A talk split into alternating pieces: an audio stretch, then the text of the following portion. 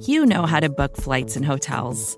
All you're missing is a tool to help you plan that unbelievable travel experience. That's why you need Viator. Book guided tours, excursions, and more in one place. There are over 300,000 travel experiences to choose from, so you can find something for everyone. And Viator offers free cancellation and 24 7 customer support for worry free travel. Download the Viator app now and use code Viator10 for 10% off your first booking in the app. Find travel experiences for you. Do more with Viator.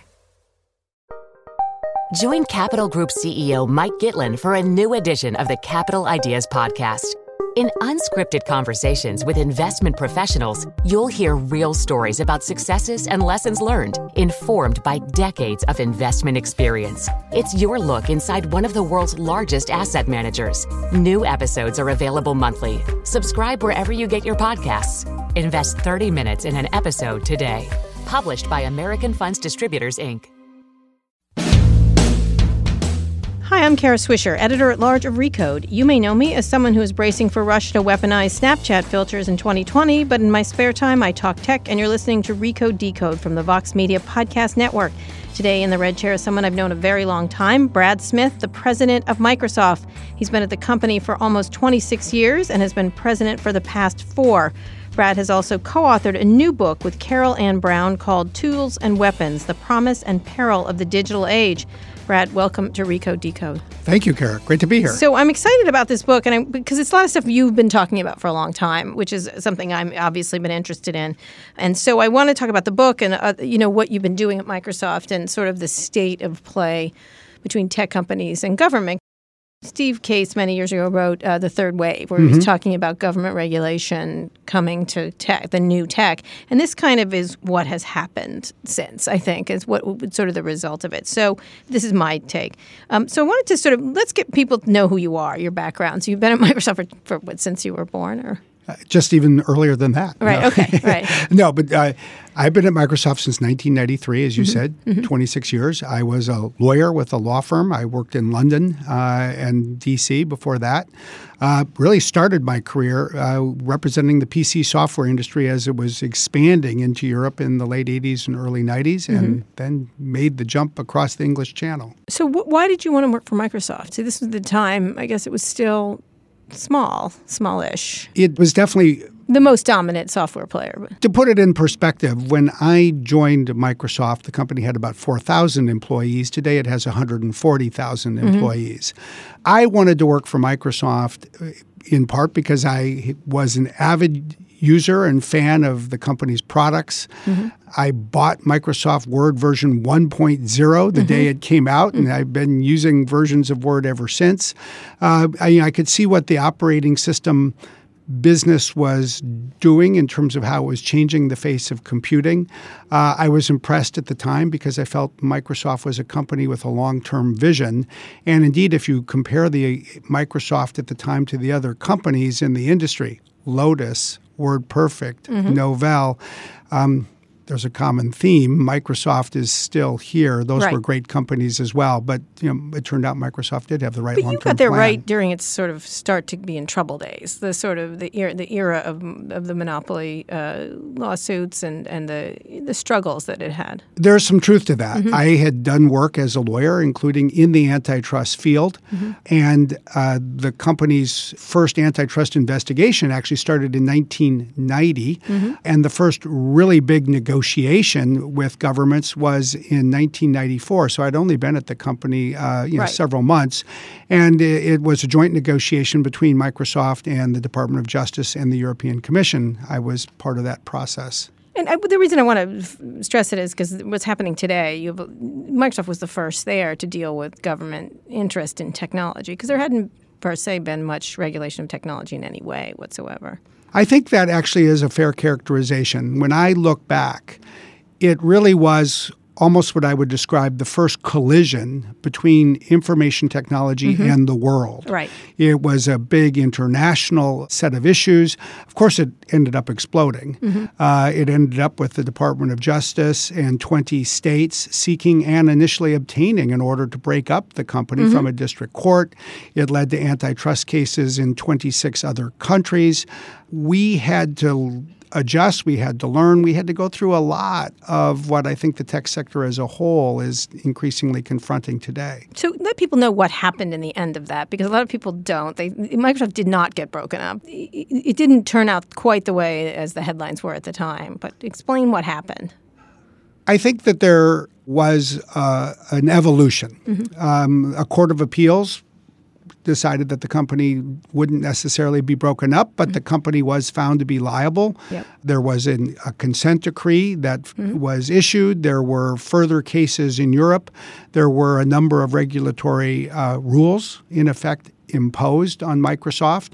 And the whole decade of the 2000s was really, in many ways, spent adjusting to all of that and then seeking to emerge with what I'll say is a sense of responsibility, perhaps right. more maturity, but also the kind of innovative spirit that I think we really feel you can see at Microsoft Absolutely, today. Absolutely, it has changed. But what, what, I, what I want to get to is that what did you learn from that period? That see, most of it was Microsoft versus all of tech. That was sort of the mentality. Microsoft, was this big, powerful company, attacking Netscape, attacking various companies. And what happened in the wake of that was all the creation of all these companies google's the ubers everybody came and it wasn't necessarily a direct line you couldn't draw a direct line but it, uh, tech underwent another period of renovation mm-hmm. essentially mm-hmm. during that time and microsoft was seen as a very powerful player very fright- people were very frightened of it and then it wasn't tell me what, what did you what did you all learn there to how to behave because a lot of people are worried about this current period of regulation which we'll get into in a second we learned a lot of things, but there's one in particular that always stands out to me. We had to look at ourselves in the mirror and see not what we wanted to see, but what other people saw in us. We had to accept a higher level of responsibility. We had to appreciate the concerns that other people had. I think we had to instill in ourselves a, a commitment, as we say in this book. Uh, look, when you create technology that changes the world, you have to accept some responsibility to address right. the world you have created. Right. That is what we learned in part. Mm-hmm. And how did the culture change then? How did you? Because you were then becoming part of the leadership. How do you how do you shift a culture like that? Because it was still run by Steve Ballmer, who was not. I would say a shrinking violet. it's. I think we've gone. I think every company goes through a series of cultural stages. You don't mm-hmm. have one cultural evolution and stop.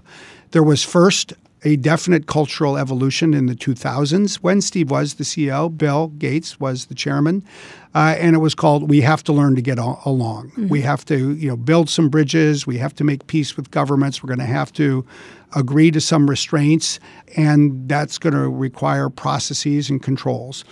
Then in some ways, that set the foundation for what I think of as the cultural evolution of this decade, led by Satya. Mm-hmm. This that, is Satya Nadella, yeah, just for people. Yeah. He's the new CEO. He's been there forever, also. yeah, yeah. And Satya became CEO in 2014.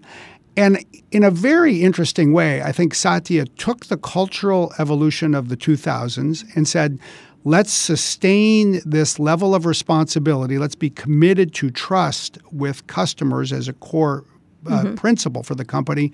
But let's add to this uh, what he describes as a growth mindset, you know, a real focus on a learn it all rather than know it all culture at Microsoft. And let's use that to unleash innovation, especially with more employees and perhaps most importantly, younger employees. And most people can agree. You kind of became what you were. Like you, he kind of defined what the company was rather than everything. Because you all were in everything. You were in MSN. You were in cable at one point. It was sort of a just sort of aggression everywhere rather than not sticking to your knitting particularly, but like doing what you guys do best. Microsoft does best. I think that's a really interesting point. There absolutely was a time in the late 90s when, as you point out, people looked at Microsoft. Is Microsoft going to be a bank? Is Microsoft yeah. going to be a cable you know, company. cable company? Yeah. And you could just go on and on and on. And we did eventually learn that it's really hard to do the big things well if you're trying to do everything at the same time. We're still a diversified tech company, Sure. I would hasten to point out.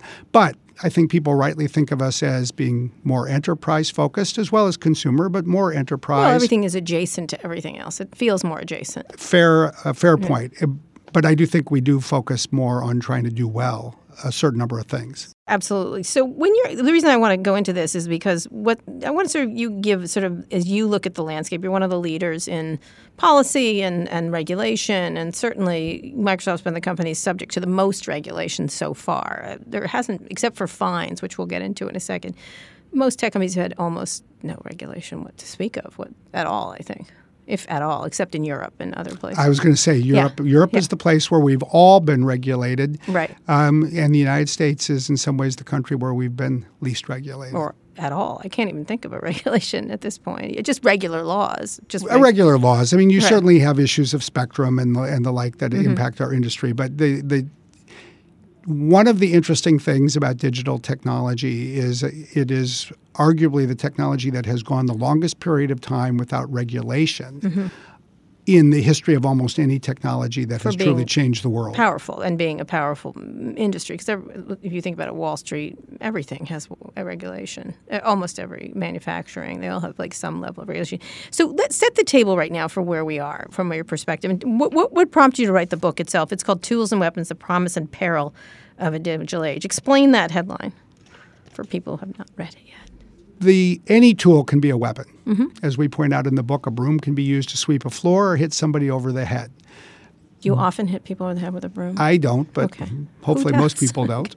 fire. um, Let's go for but fire. it can be. fire. Yeah, warm the house or burn it down. You yeah, you basically you name it. Mm-hmm. Uh, you know, tools can be used as weapons. Knives. Think about digital technology. It's an incredible tool. I mean, I like to say it will, it will help the world cure cancer. It, Mm-hmm. We need it to help address our environmental challenges. But it has been weaponized. It has been weaponized by other governments. We see cyber attacks. We see disinformation campaigns.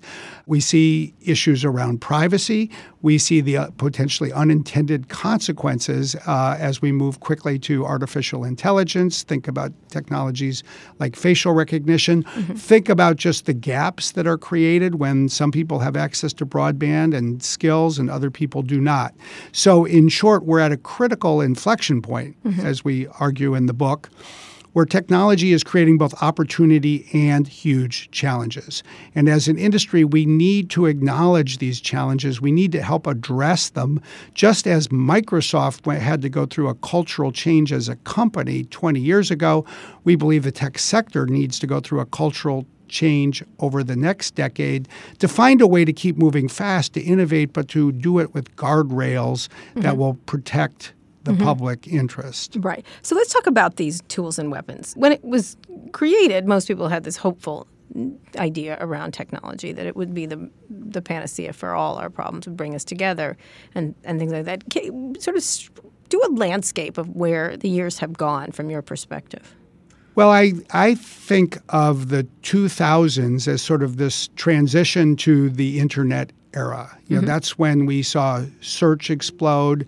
It's when we saw the uh, advent of touch-based computing and mobile explode.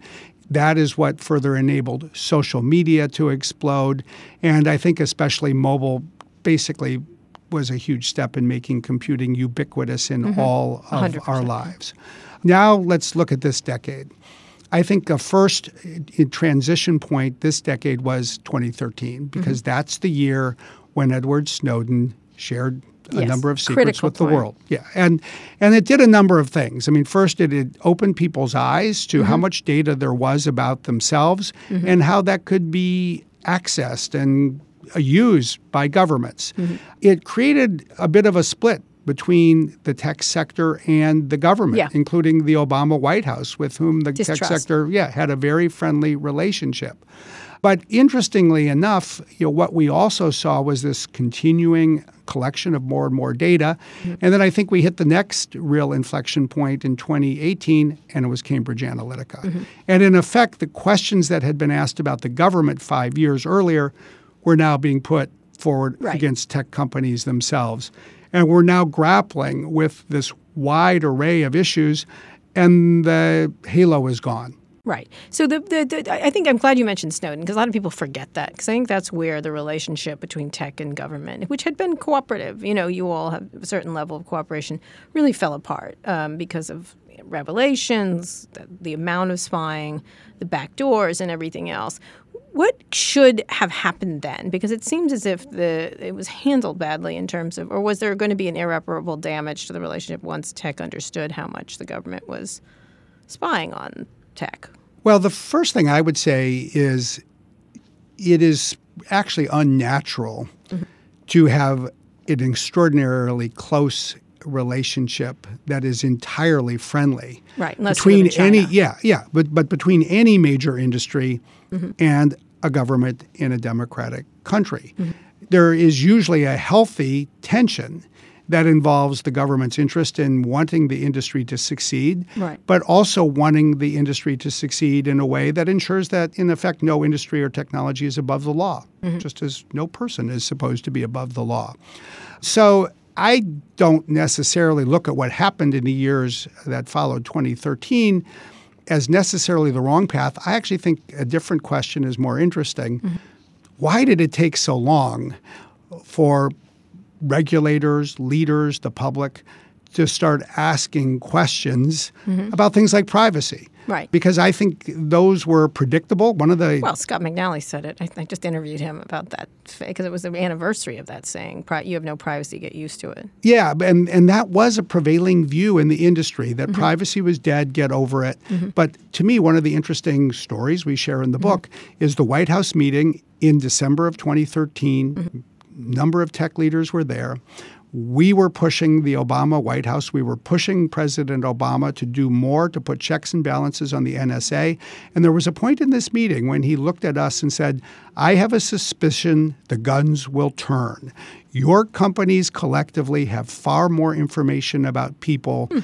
than the government mm-hmm. itself. Right. And I always thought that privacy would be quiet until the day it became loud that okay. there would become a day when, in effect, we might face what I've referred to, what we talk about in the book, as the mm-hmm. equivalent mm-hmm. of Three Mile Island. Right. Three Mile Island changed the face of the nuclear power Absolutely. sector in a day in 1979. Mm-hmm.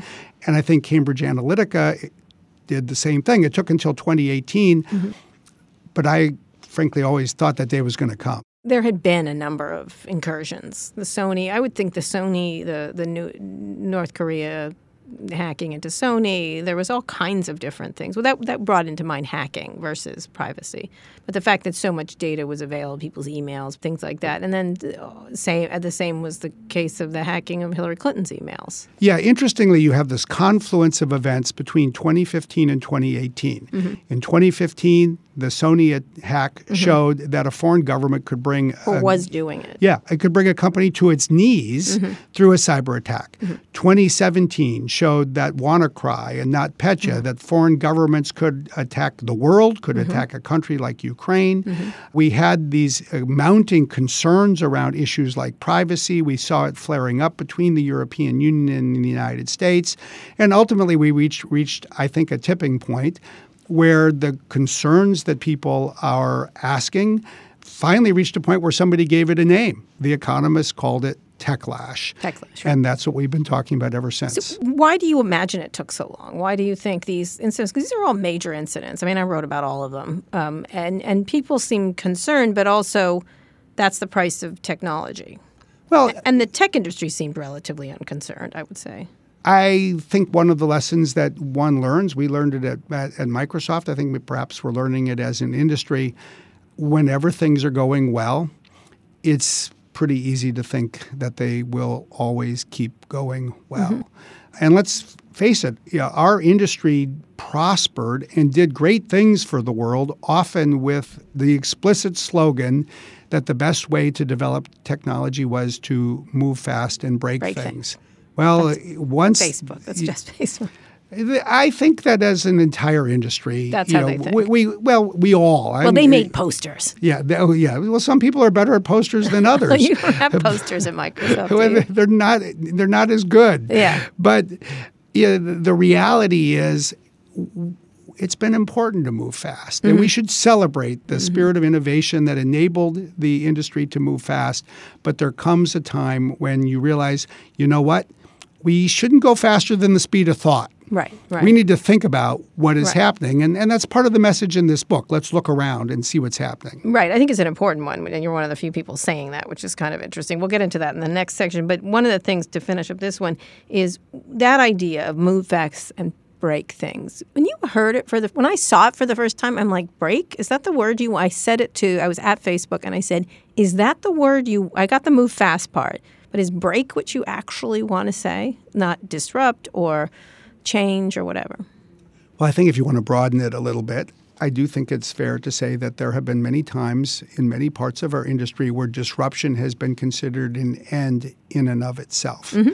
And I personally think that one should step back and even think about that a little more broadly. Mm. Certainly, if there is a single vision or principle that Satya has articulated at, at Microsoft since you know, his first year as CEO, it's that there are certain values that are timeless. Mm-hmm. There are actually certain values that are more important than the development of technology. And we need technology to serve these values. We shouldn't think that disrupting everything is actually a good goal in and of itself. unless you understand the consequences. And we'll talk about that when we get back. We're here with Brad Smith, the president of Microsoft and co author of Tools and Weapons The Promise and Peril of the Digital Age. We're going to take a quick break now, and we'll be back after this. Vacations can be tricky. You already know how to book flights and hotels, but now the only thing you're missing is, you know, the actual travel experience. Because is it really a vacation if you're just sitting around like you would at home? You need a tool to get the most out of your time away. That's where Viator steps in. You can book guided tours, activities, excursions, and more in one place to make your trip truly unforgettable. Viator has over 300,000 travel experiences to choose from. Everything from simple tours to extreme adventures and all the niche, interesting stuff in between. So you can plan something that everyone you're traveling with will enjoy. Real traveler reviews give the inside scoop from people who already been on the experiences you're considering, so you can plan with confidence. Free cancellation helps you plan for the unexpected, and 24 7 customer support means you can travel worry free. Download the Viator app now and use code Viator10 for 10% off your first booking in the app. Find travel experiences for you. Do more with Viator. Did you know the Capital Ideas podcast now has a new monthly edition hosted by Capital Group CEO Mike Gitlin? Through the words and experiences of investment professionals, you'll discover who was their best mentor, what's a mistake they made that changed their approach, and how do they find their next great idea. Subscribe wherever you get your podcasts. Published by American Funds Distributors, Inc. We're here with Brad Smith. He's the president of Microsoft and he's the co author of a book called Tools and Weapons The Promise and Peril of the Digital Age. This is something Brad has been talking about a lot. Uh, this has been a topic which not many people were listening to early on, I, for sure. I have been banging at the drum. You have some others. Let's, what? So, Cambridge, you think Cambridge why do you think Cambridge Analytica did that? Why do you think that was the, the moment? Because people at Facebook still to this day, I was there the other day and they're like, it wasn't that big a deal. And I'm like, oh, God. I think it's Stop. a great. I think it's a great question, Kara. Uh-huh. when I try to think about it, mm-hmm. everything in life is a big deal and not a big deal at some at the same time, and mm-hmm. certain things take off. Right. And when they do, you look back and you ask, why is that the thing that took off? I think the reason that Cambridge Analytica took off is because fundamentally it was about the use of people's data in a political campaign to support a candidate for president, Donald Trump, who many people were not mm-hmm. prepared to support. Right. And so when they learned that information that they were sharing, including about their friends and the mm-hmm. like, was being used for a political campaign in this way, they got upset. And because it was about politics, Congress got upset. Right. And so you had this making for a bit of a tinderbox on a particular privacy issue that was different Dude, from what we had seen in the privacy past. with politics, with the Russians, with it's All a, kinds of things. It's a pretty uh, plot of uh, Scandal. yeah, no, it's a pretty powerful stew if you think about it that way. And so, at one level, you know, one can debate forever what impact did it actually have on anything.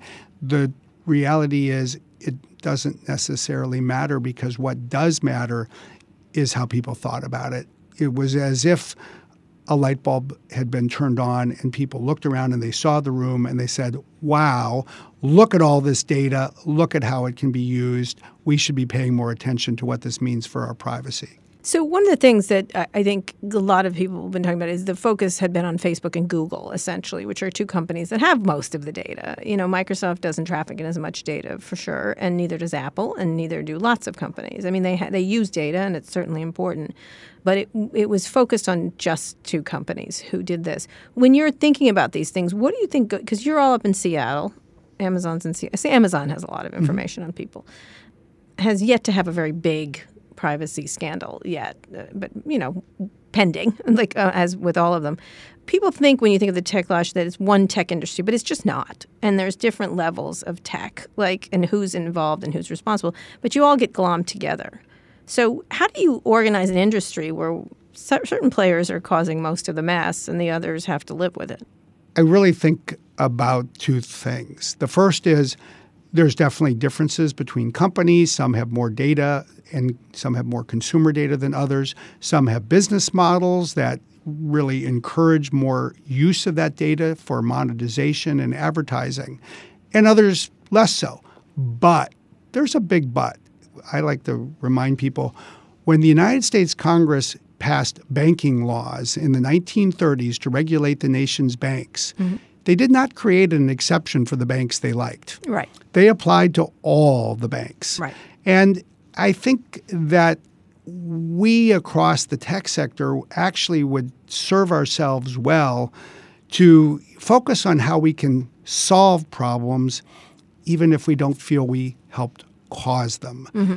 And I worry that across the industry there are too many days when people say this is somebody else's problem, I didn't create it, mm-hmm. I don't have any responsibility to help solve it. That said, I mean, I can't imagine if a newspaper was doing a crappy job, I wouldn't be like, those people are ruining it for the rest of us, kind of thing. Is that an attitude that you think is pervasive around tech?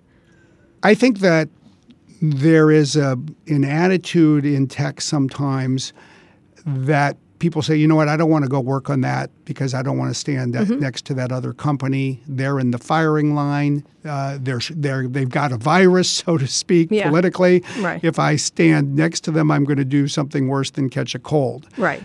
I think that's a mistake. Mm-hmm. I think one of the most interesting examples of, in my view, a company doing the right thing, as we describe in this book, was in the wake of the Christchurch terrorist mm-hmm. attack.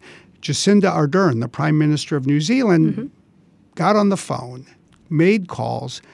I had had one of the first, well, actually the first meeting with her because I mm-hmm. coincidentally was in mm-hmm. New Zealand's capital shortly after the attack. But she asked people to help. Google, Facebook, Twitter all said yes. I think they felt, understandably, logically, that they mm-hmm. needed to be involved given that their platforms were used by the Christchurch terrorists. This is to broadcast for people who know they broadcast a lot of the attack Yeah. on these, and these platforms are very slow to get them down. They say fast, but I, most people think it was slow. Yeah. The company we should applaud is Amazon mm-hmm. because Jeff Bezos took the call. Amazon decided to get involved. They could have said, you know what, we didn't solve, we didn't contribute to this mm-hmm. problem. Our services weren't used. We're not going to show up. We're not going to help.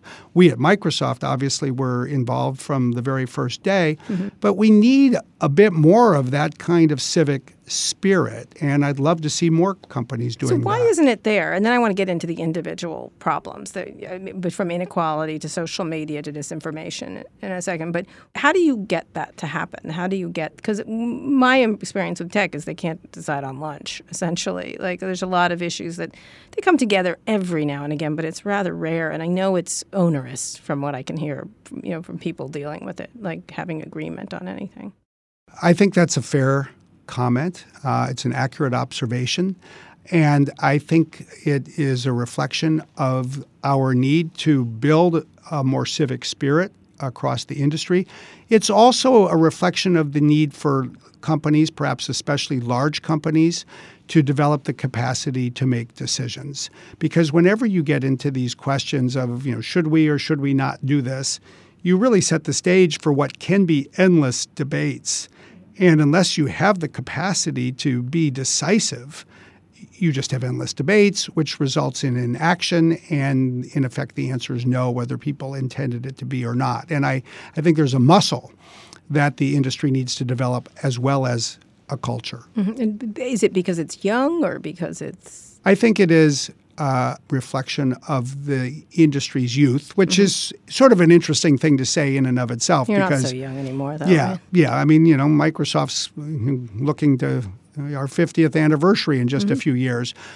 But you have other companies, obviously, that are both mm-hmm. extremely successful and much younger. I think the real message for all of us is you know what? You have to grow up faster than maybe you All right. To. So let's talk about because I think the main problem coming is regulation and how it's going to be written and how it's going how the industry is going to would you would that is that wrong or I, I think one should hesitate to use the word problem. Mm-hmm. I would wholeheartedly agree that it is going to be a principal phenomenon.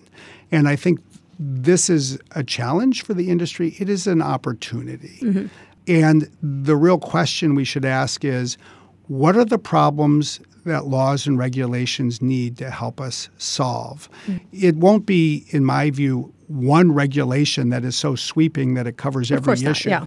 So, you know, what we really strive to do in the book, you see it in the table of contents, yeah. is let's look at the different problems right. and let's talk about some potential solutions. so let's, solutions. Let's go through some. One that I obviously have spent a lot of time on recently is surveillance, facial recognition. I'll put facial recognition, sensors, cameras, everything else. Where are we on that right now, from your perspective? Yeah, having been uh, in this industry for a quarter of a century, I think the facial recognition issue is one of the most unusual issues we have ever seen. Mm-hmm. We at Microsoft, literally just 16 months ago, put out a blog that mm-hmm. said, This is technology that is subject to abuse. It's going to need to be regulated. Mm-hmm. And there were people in Silicon Valley who looked at us and said, what are you talking about? Why are you saying this? You know, and here we are, and it is exploding around the world. Right.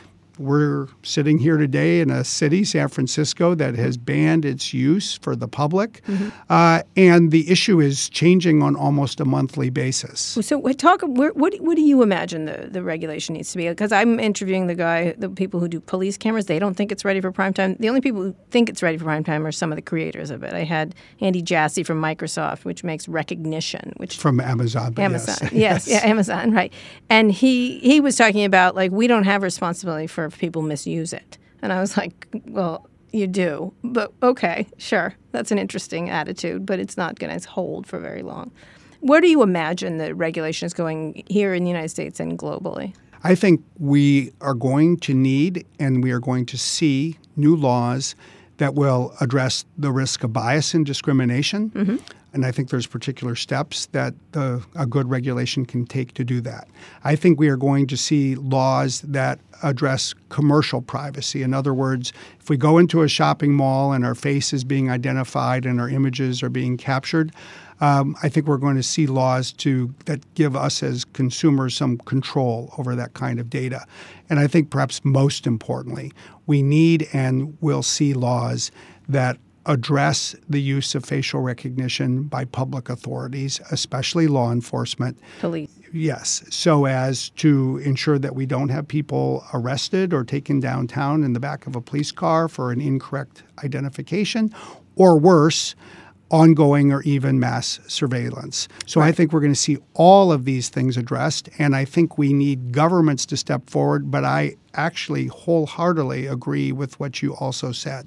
This is not an issue where a tech company should be permitted to say, we may create this technology, but we only have one responsibility, and that's to follow some law when mm-hmm. some government passes it somewhere.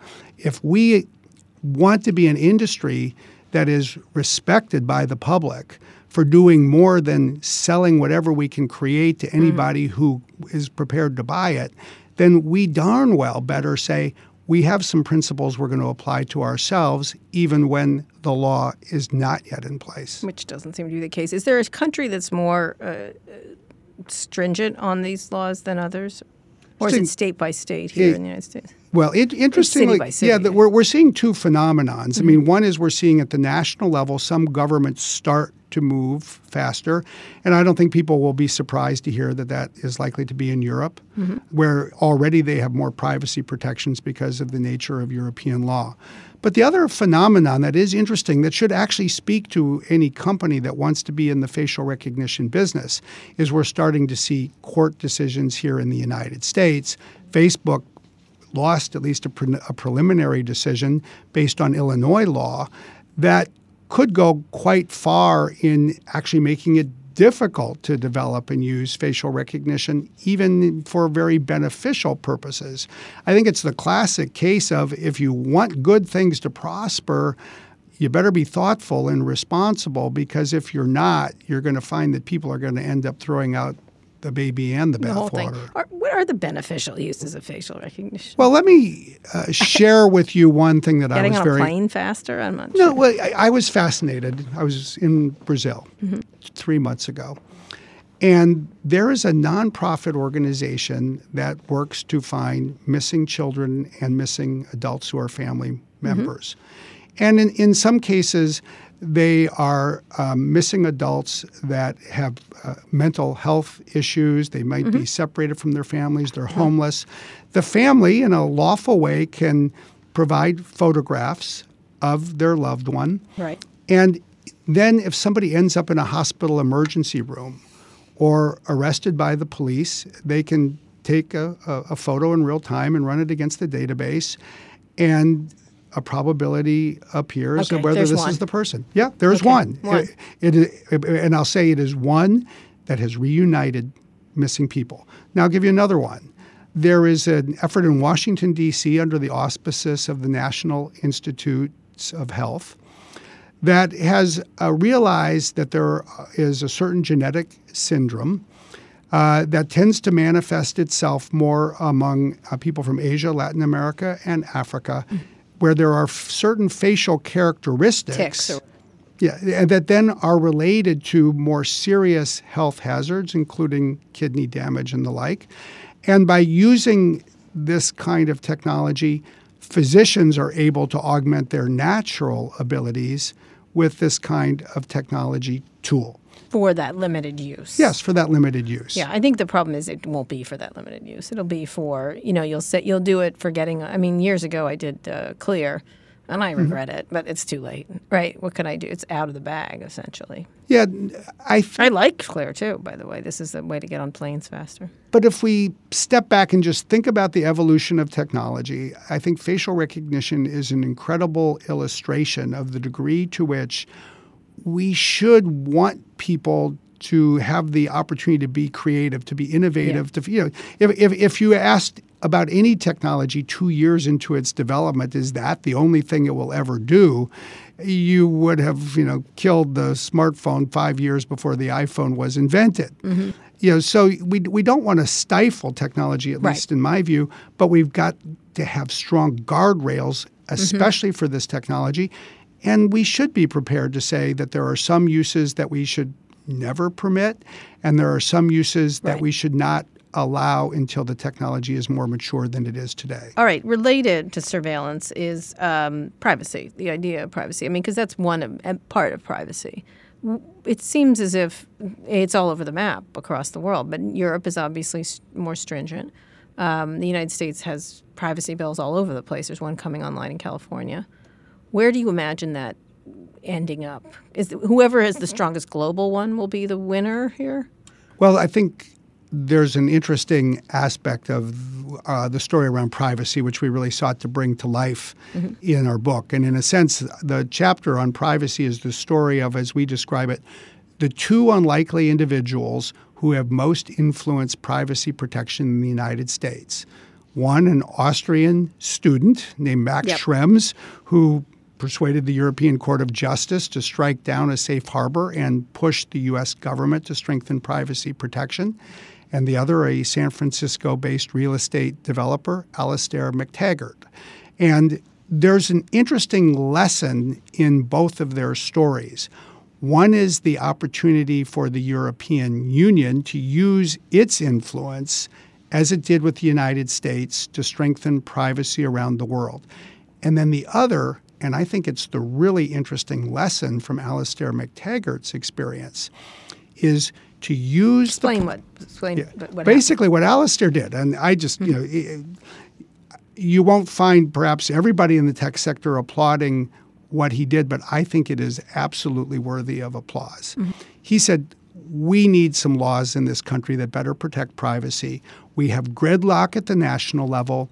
He looked at the situation in Sacramento. He said, We're going to have gridlock there, but California, as some other Western states, has this thing called a ballot initiative. Mm-hmm. So he used his own money to collect more than twice the number of signatures needed to put a strong privacy initiative on the ballot. Mm-hmm. It was going to go before the public. Once it was on the ballot, it brought people to the negotiating table, and we saw California adopt a privacy law. That goes into force in 2020. Exactly. Will that be the de facto national privacy standard? Because one in every eight Americans lives in California. If California is the only state that enacts a privacy law. I do believe it will There's be about 12 the. others, right? There are some others. Mm-hmm. I think ultimately we are a country that needs a national privacy right. law. I gave a speech in 2005 in Washington D.C. calling for a national privacy law, and everybody they're moving fast, Brad. Yeah, they. Uh, they I was There's clearly nothing. I was very influential. They have some can't you tell? congressperson who doesn't know anything about it. It's like it, she's getting to it. It, like, it will come, really? but I do. But I when? do. Um, I think in the 2020s. Okay. Um, it's not going to come this year. No. Um, but I think that your point is nonetheless on the mark. California is large enough to create a national well, standard seems it's in the happening on a lot States. of stuff. That's it seems like it could do on a lot of like emissions and everything else. All right, let's get to uh, one more thing in this section. So privacy, but and, and consumer protection of their data say it's that will be in the same privacy bill, correct? Like absolutely hacking of, of their data and things like that. Yeah, the interesting thing about privacy is it's actually a two-sided issue, so to speak. One side of it is the protection of consumer data. Mm-hmm. That's what people like Alastair sure. Mactaggart have focused on. The other is the protection of what you would call citizen data.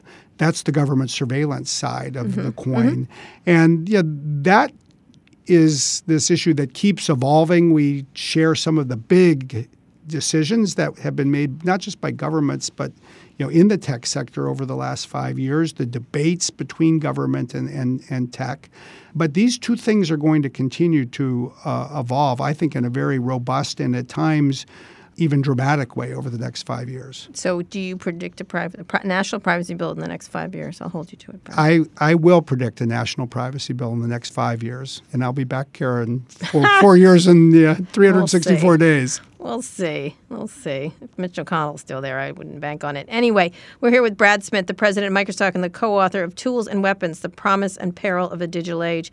We're going to take a quick break now, but when we're back, we'll talk more about this book, which he co wrote with Carol Ann Browne. This podcast is supported by Choiceology, an original podcast from Charles Schwab. Choiceology is a show all about the psychology and economics behind our decisions. Each episode shares the latest research on behavioral science and dives into questions like Can we learn to make smarter decisions? And what is the power of negative thinking? The show is hosted by Katie Milkman. She's an award winning behavioral scientist, professor at the Wharton School, and author of the best selling book, How to Change. In each episode, Katie talks to authors, athletes, Nobel laureates, and more about why we make irrational choices and how we can make better ones. Choiceology is out now. Listen and subscribe at schwab.com slash podcast or find it wherever you listen.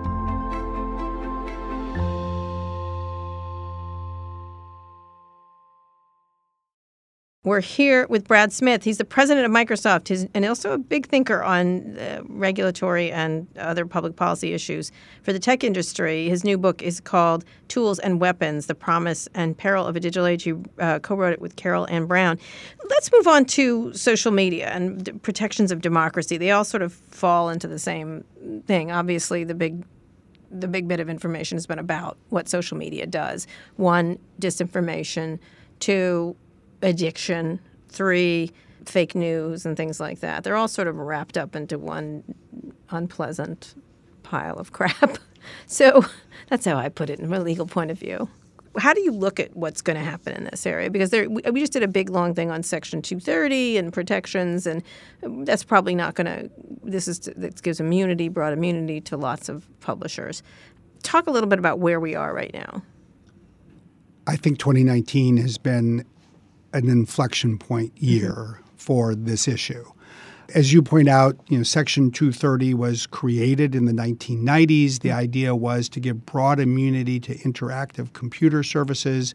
The notion was the internet was young; it needed Couldn't to grow be sued out of its existence. Exactly. Yeah, and what we've seen in 2019 is two factors or forces really come together. One is concern about nation state disinformation campaigns, mm-hmm. principally Russian campaigns, now well documented starting in 2016 in the United States. But then we saw a second development emerge as well. It was the Christchurch terrorist attack. Mm-hmm. And the use of, in that case, a terrorist used social media and the internet as a stage. And these are two very different things, but they've reinforced concerns among governments to impose more responsibilities on tech companies.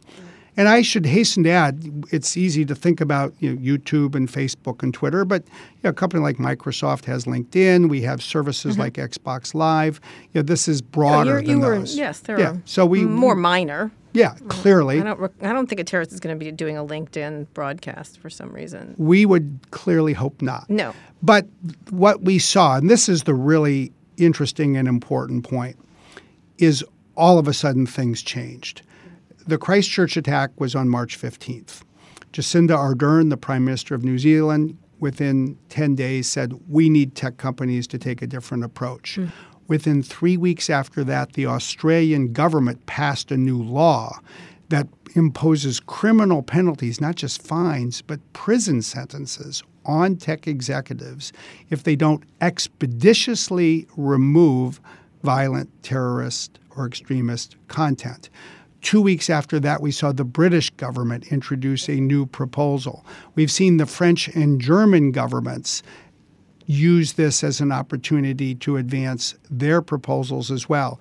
If you almost envision a map of the world, it's easy in the United States to think that the United States itself is the center of the world. Mm-hmm. We have this statute. It hasn't changed yet. Yeah, it hasn't changed yet. But if you envision the world that starts with New Zealand to Australia up to the United Kingdom, France, and Germany, you fill in Canada, where Prime Minister Trudeau has raised more issues. I would say the law is changing very quickly. Mm-hmm. And even if Section 230 itself does not change, all of us in the tech sector are going to need to because of these other countries. I actually believe that we are seeing a wave, and the wave is going to come back to the shores of the United States. We actually probably will see some change in this country as well. But the well, U.S. been is away with around sex trafficking, but it still hasn't had a, a, full frontal attack. I mean, Josh Hawley is the first one that's, but that's over conservative speech too. It, it's the U.S. will be a late mover, not a first mover, which is actually, I think, unfortunate because it means that people in the U.S. government are less influential in the will global conversation. Upon. Will be acted upon. And the real question that we should be asking ourselves, in my view, in the tech sector, the question that we address in this book, is not whether we want to continue to live in the past, because I think the past is now over. Mm-hmm. The real question we should be asking ourselves is what is the right future? And I would argue it needs to be a future that preserves fundamental benefits in Section 230. It's what makes the social Sure. media model possible. But there are some new responsibilities, and we need to take them on, and we would be better served to develop and advance our own ideas. So how do we do that? Because I think whenever I mention it to people at YouTube or they just turn white because they feel like their businesses would be sued out of existence, and they're probably right in many ways. I think that if Can't be touched is their is their feeling, and I'm like, it's going to be touched. There's a lot of touching about to happen. Yeah, looking at the world globally, it's being touched all over the mm-hmm. place. I think what one has to move towards is a conversation that says, look, no one should want this abolished. If it were uh, abolished tomorrow, then there are just fundamental technological services that would be put at great risk. Right. So if you want to avoid that result, put a little bit of thought into what's the right way to touch it in a balanced and thoughtful way. What is a good model for the next 20 years? What do you, from your perspective, what is that?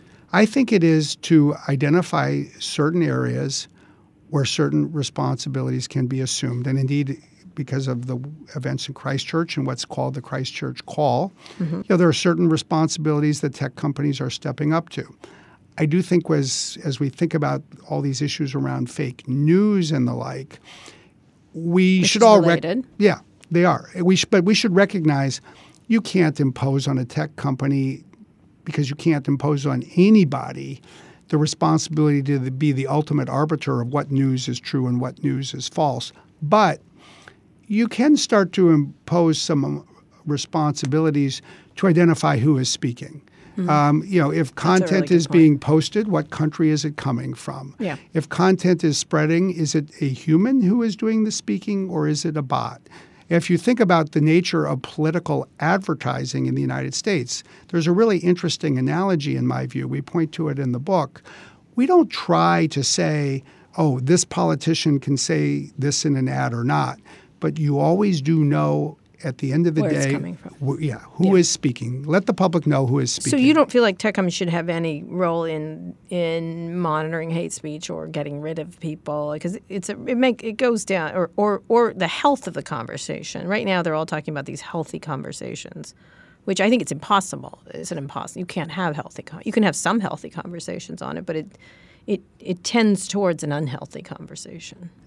I think that we live in a world where the American conception of the First Amendment and free expression is actually at one end of the political spectrum. And you know, we are having to adapt and adjust to certain standards from other countries that address certain Right. aspects of hate speech. But I also agree it's a very delicate balance. It is a balance where there are human rights interests that are important to advance free expression. But you know, it's a big world, and you know, we do have to work, especially with other democratic governments across Europe and elsewhere, about how to address this. Is it an impossible thing? I was just, you know, there was, there's always every week there's something else, and recently there was one where a lot of people who push free speech then don't like it when they're insulted, and it's like, oh, you can't call a manager to fix it. Like you can't. There's no fixing any of it. Like people can say what they want, and then people come indignant when they themselves are subject to being attacked. I think we need to move from a situation where we say we can't do anything because it's so difficult to figure out what to do mm-hmm. to a conversation where we identify at least some smart things that can be done, but recognize the limits on them and recognize the importance of this balance.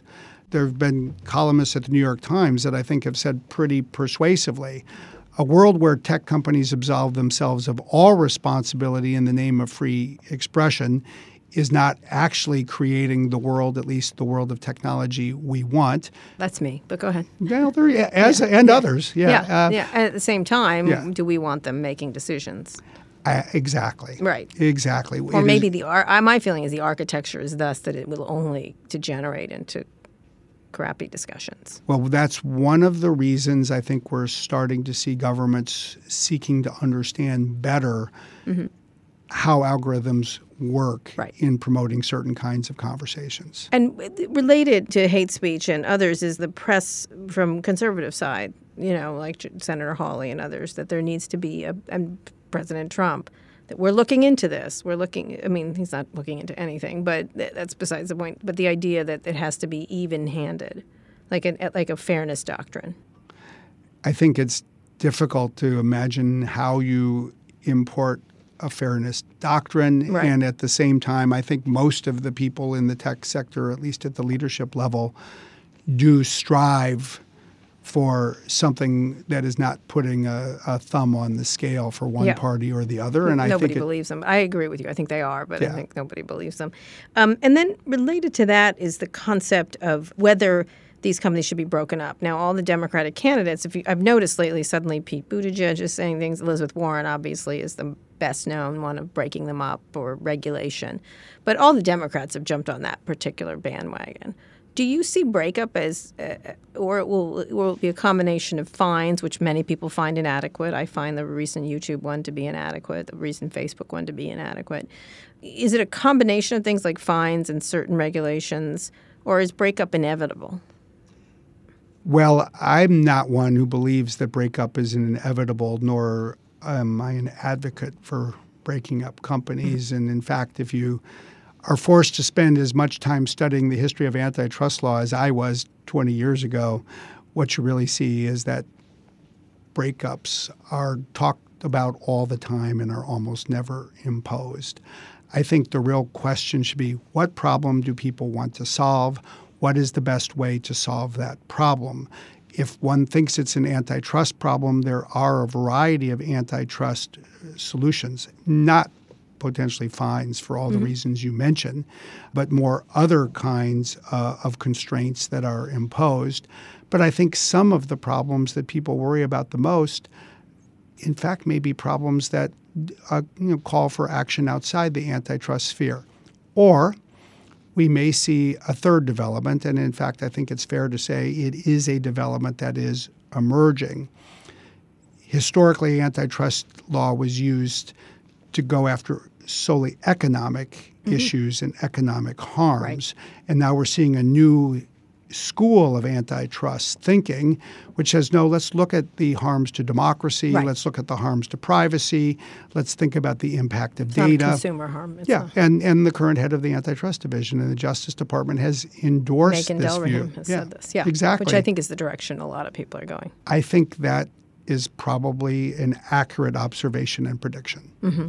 All right. So when you when you think of it that way, do you imagine that these companies will be broken up? You don't you just don't know what because like here here you have you haven't had a new social media company since 2011. You haven't had a search engine since the beginning of time. Beginning of search. There's one. There's just simply. I mean, I know you guys are trying real hard over at Bing, but sorry, it's they seem to have been they seem to dominate. Is that the only? Because a lot of people feel that there can't be innovation without. Why bother going into several different sectors? Com- e-commerce, another one. I'll again say I just don't think it's likely that breakup is the remedy That occurs. that typically is pursued. But we'll see antitrust cases move forward. We'll see sectoral regulations that are aimed at addressing specific parts of technology. I think we may see more of a focus on particular business models. Certainly, the advertising based business model is increasingly in the so- yeah. crosshairs of regulators. There's two um, of those. There's yeah. Yeah, and we'll, we'll, we'll see more of that. Again, I, that's not a statement of advocacy. That's just the observation of somebody who's Right. lived with these issues for a quarter of a century. Okay, let's finish up talking about rural rural broadband and and sort of the talent gap of where people are because I think those are together is that there's talent everywhere and I think it's just a question of opportunity not a question of talent um, but we remain you know stubbornly non-diverse as a tech community only because it's a question of opportunity it seems like. Um, there was a really good um, tweet yesterday of people jumping from jump to jump and it was and someone called it uh, white guys funding each other. You know what i mean? Like because it was like all like and then they patted themselves on the back. Talk about what we need to do to bring in rural broadband take advantage of the talent across the country. Um, microsoft has been doing some of this making some investments in this area. Talk finish up talking about where that's headed and whether The- we need a government program to do this Yeah, no, these are issues about which we have a lot of passion. I would say there are some big technology gaps in this country today, as well as in the world. Mm-hmm. The first gap is the rural gap.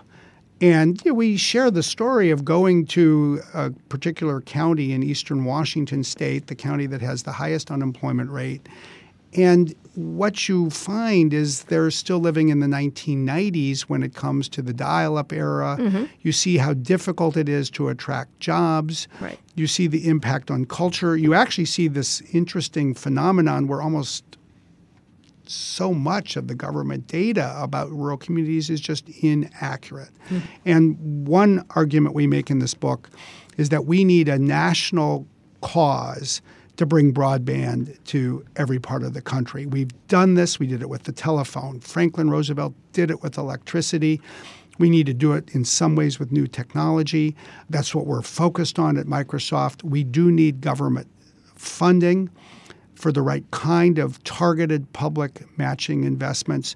And we should do it and say, we're going to close and eliminate this, this gap over the mm-hmm. next five years. It can be done.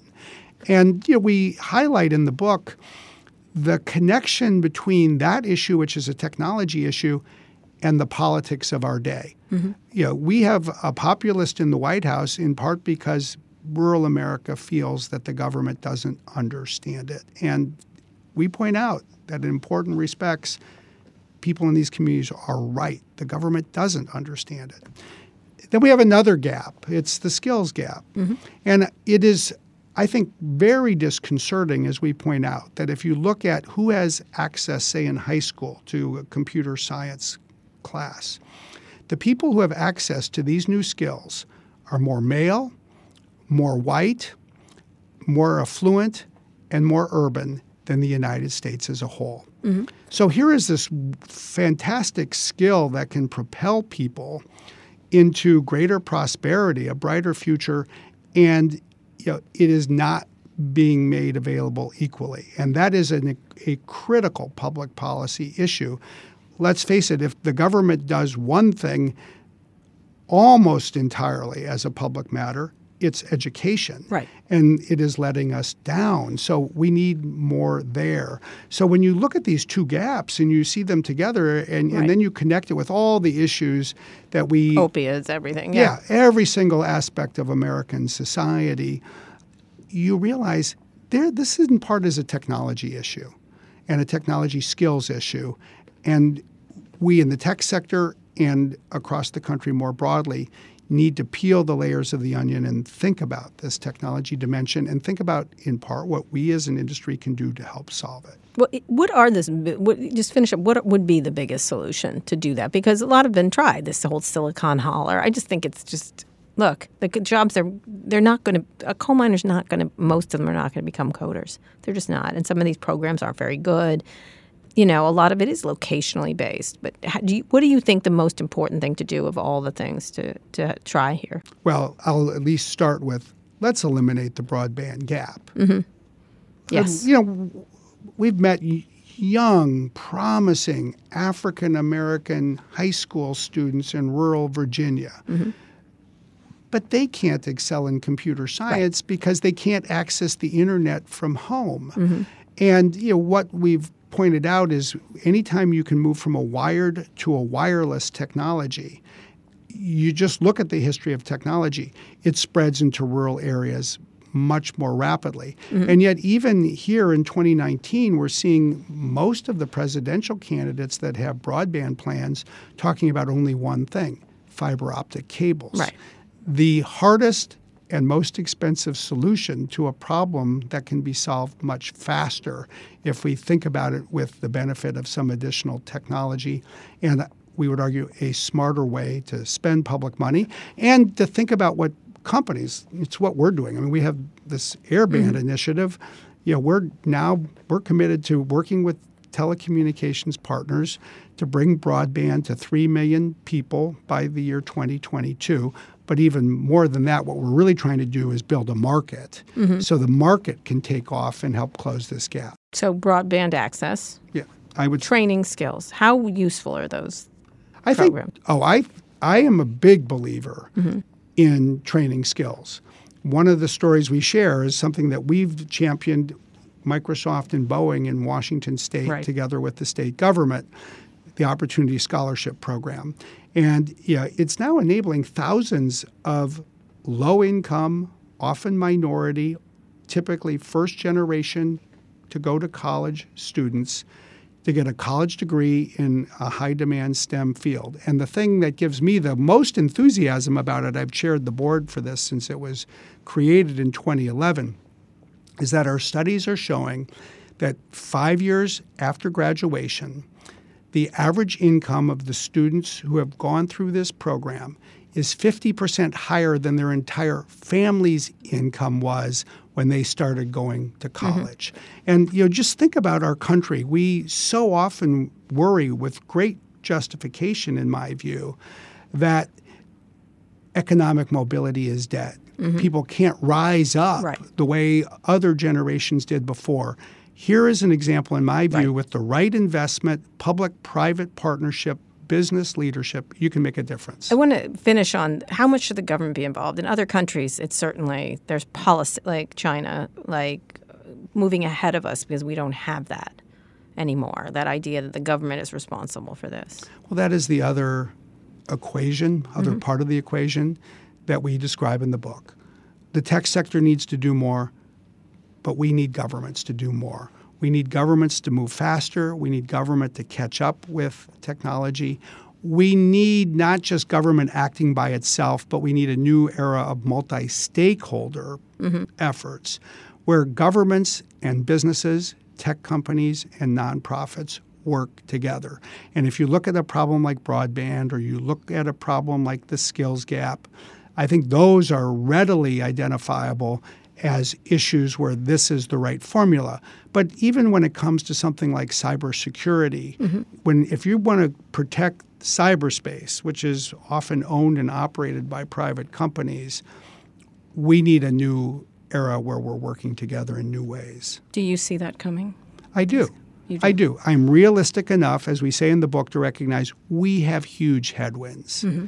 It starts with gridlock at home and nationalism around the world. But every day we have opportunities to build coalitions of the willing. Mm-hmm. And that is what we're doing. You know, we've done it to address some of the cybersecurity threats. You know, we've done it to start to address you know some of these skills gap issues. You look at the different nonprofits that are playing such an important role in this space. We've done it now to start to make some progress around rural broadband. If we could just take the great energy and enthusiasm that is so clearly evident across the tech sector, and instead of saying we're going to move fast and break things, we're going to work together and fix some things, mm-hmm. we're not going to solve every problem in the world. You know, that would be you know, mm-hmm. naive. But there's a lot more good that we can do than what we're doing right now. I actually have one more quick question. What if the, all the upcoming technologies? Which one are you most nervous about in terms of weapons, and which one are you most positive about will be a tool? I'm probably the most nervous about facial recognition Okay. because of its potential for abuse. And I'm probably the most optimistic about artificial intelligence more broadly simply because of the impact it actually is starting to have in helping us solve some of the most fundamental societal challenges of our time. including in health and disease and everywhere. Yes, you know, medicine, disaster relief, protection of human rights.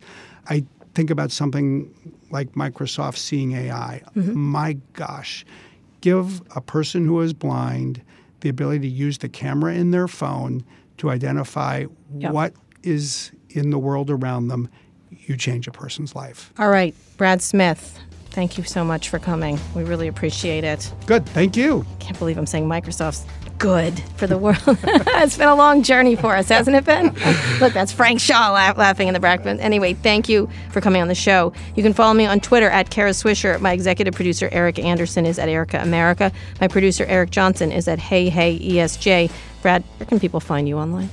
They can find me on Twitter at Brad SMI, uh, Hmm. and they can find me at LinkedIn under the same name. LinkedIn. That's what my mother calls it. Oh, well- LinkedIn. I was like, it's not LinkedIn. It's not the way we pronounce it, but if that That's helps people find She's it, not that's using okay. it. She's never having a job again in her life. Anyway, if you like this episode, we really appreciate it if you shared it with a friend. And make sure to check out our other podcasts, Recode Media, Pivot, and Land of the Giants. Just search for them in your podcasting app of choice. Thanks also to our editor, Brandon McFarland. I'll be back here on Wednesday. Tune in then.